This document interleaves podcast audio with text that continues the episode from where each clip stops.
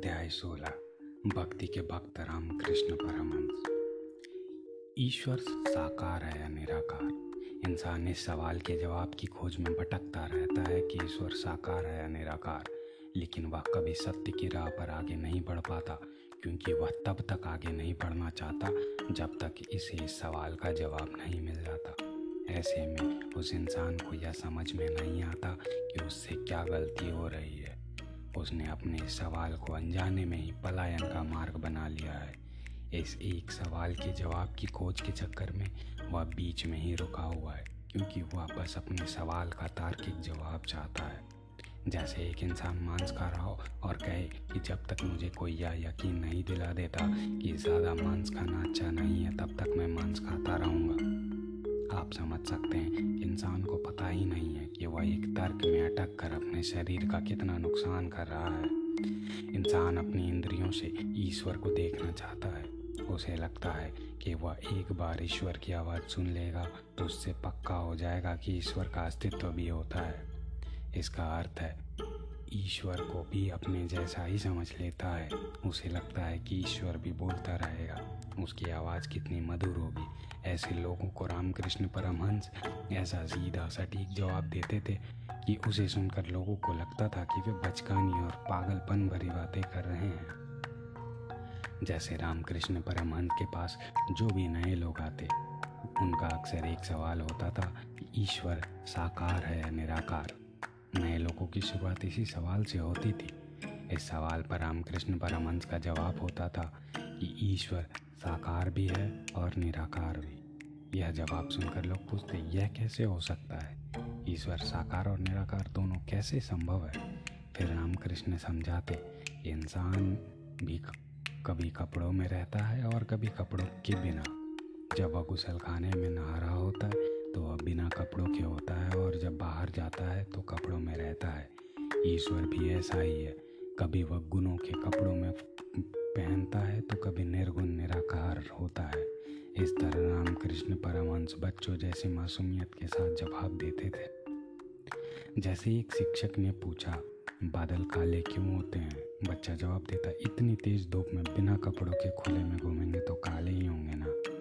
बच्चों के ऐसे जवाब पर सभी को हँसी आती है। लेकिन अगर कोई बड़ा ऐसा जवाब दे तो लोग कहते हैं कि इसके दिमाग में कोई खलल होगी, जो ऐसी उठपटांग बातें कर रहा है। जब रामकृष्ण परमहंस ईश्वर के बारे में कहते कि इंसान जैसा कपड़ों या बिना कपड़ों के रहता है, ईश्वर भी वैसे ही रहता है तो लोग उनके बारे में यही सोचते थे, जिस प्रकार बच्चों को स्कूल में सा, पहले सारी इंग्लिश अंग्रेज़ी के सारे अल्फ़ाबेट कैपिटल में सिखाए जाते हैं, फिर बाद में स्मॉल अल्फ़ाबेट सिखाए जाते हैं। उसी प्रकार रामकृष्ण परमहंस लोगों से कहते हैं कि ईश्वर को पहले साकार रूप में प्राप्त करो, उसकी भक्ति करो, उसके बाद आप स्वतः ही निराकार की ओर यात्रा करेंगे। ऐसे उदाहरणों से वे लोगों को समझाते कि माया में रहकर ही ईश्वर को अलग अलग कैसे छांटना है। रामकृष्ण परमहंस के साथ उनका भांजा हृदय राम भी रहता था, जो उनके सहयोगी की भूमिका निभाता था। वह सबसे पहले रामकृष्ण परमहंस से मिलने आए नए नए लोगों से बातचीत करता। सवाल सुनता, इसके साथ साथ वह रामकृष्ण परमहंस के मनो शरीर यंत्र का ख्याल भी रखता था। मंदिर के अन्य सारे कार्य भी वही करता था। उसके बाद रामकृष्ण के भतीजे अक्षय ने यह भूमिका निभाई। फिर लाटू, फिर राखाल नाम के शिष्यों ने भी अलग अलग समय पर सहयोगी का कार्य किया और सेवा की। एक दिन रामकृष्ण परमहंस से मिलने उपेंद्र नाम का इंसान आया। उपेंद्र वैज्ञानिक बुद्धि रखने वाला इंसान था। उसने आते ही रामकृष्ण के सहयोगी से कहा, मुझे रामकृष्ण परमहंस से तीन सवाल पूछने हैं। यह सुनकर सहयोगी की खुशी हुई, क्योंकि इस बहाने आज उसे भी रामकृष्ण परमहंस से तीन सवालों के जवाब सुनने को मिल जाएँगे। इसलिए उसने उपेंद्र को अंदर बिठाया और अपनी बारी आने की प्रतीक्षा करने को कहा। उपेंद्र ने देखा कि उससे पहले वहाँ और भी कई लोग आकर बैठे हुए हैं। कुछ देर बाद जब उपेंद्र की बारी आई तो उसने अपना पहला सवाल पूछा। आप कहते हैं ईश्वर साकार भी है, निराकार भी है, लेकिन ऐसा कैसे संभव है? इस सवाल के जवाब में उसे एक उदाहरण बताया कि पानी को आप जिस बर्तन में डालते हैं, वैसा ही आकार ले लेता है। लेकिन जब पानी को किसी बर्तन में नहीं होता तो वह निराकार होता है। पानी भी बर्फ़, पानी बर्फ़ भी बन सकता है, बाप भी बन सकता है। ईश्वर भी ऐसा ही है, कभी वह आकार में रहता है तो कभी वह निराकार में। रामकृष्ण द्वारा मिले इस जवाब को सुनकर उपेंद्र उठकर जाने लगा। यह देखकर सहयोगी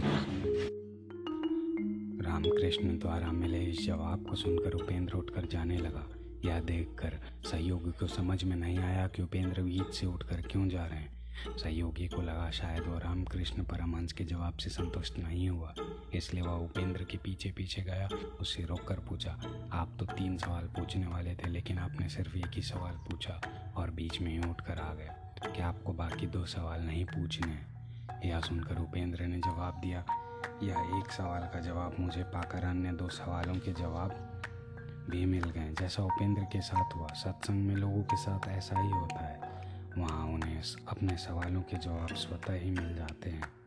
लोग अपने अपने मार्ग पर आगे बढ़ते हुए ईश्वर की खोज खोज करते हैं। कोई हिंदू बनकर खोजता है, कोई बौद्ध बनकर खोजता है, कोई भिक्षु बनकर तो कोई साधना द्वारा ईश्वर की खोज करता है और कोई तंत्र मंत्र का मार्ग अपना लेता है। इस बारे में रामकृष्ण परामंश कहते हैं, आप जिस घर में प्रवेश करना चाहते हैं, उसमें आप दरवाजे से भी अंदर जा सकते हैं, खिड़की से भी और घर के ऊपर से जो चिमनी लगी होती है, उससे भी। इन तीनों मार्गों से आप एक ही जगह पहुँचने वाले हैं।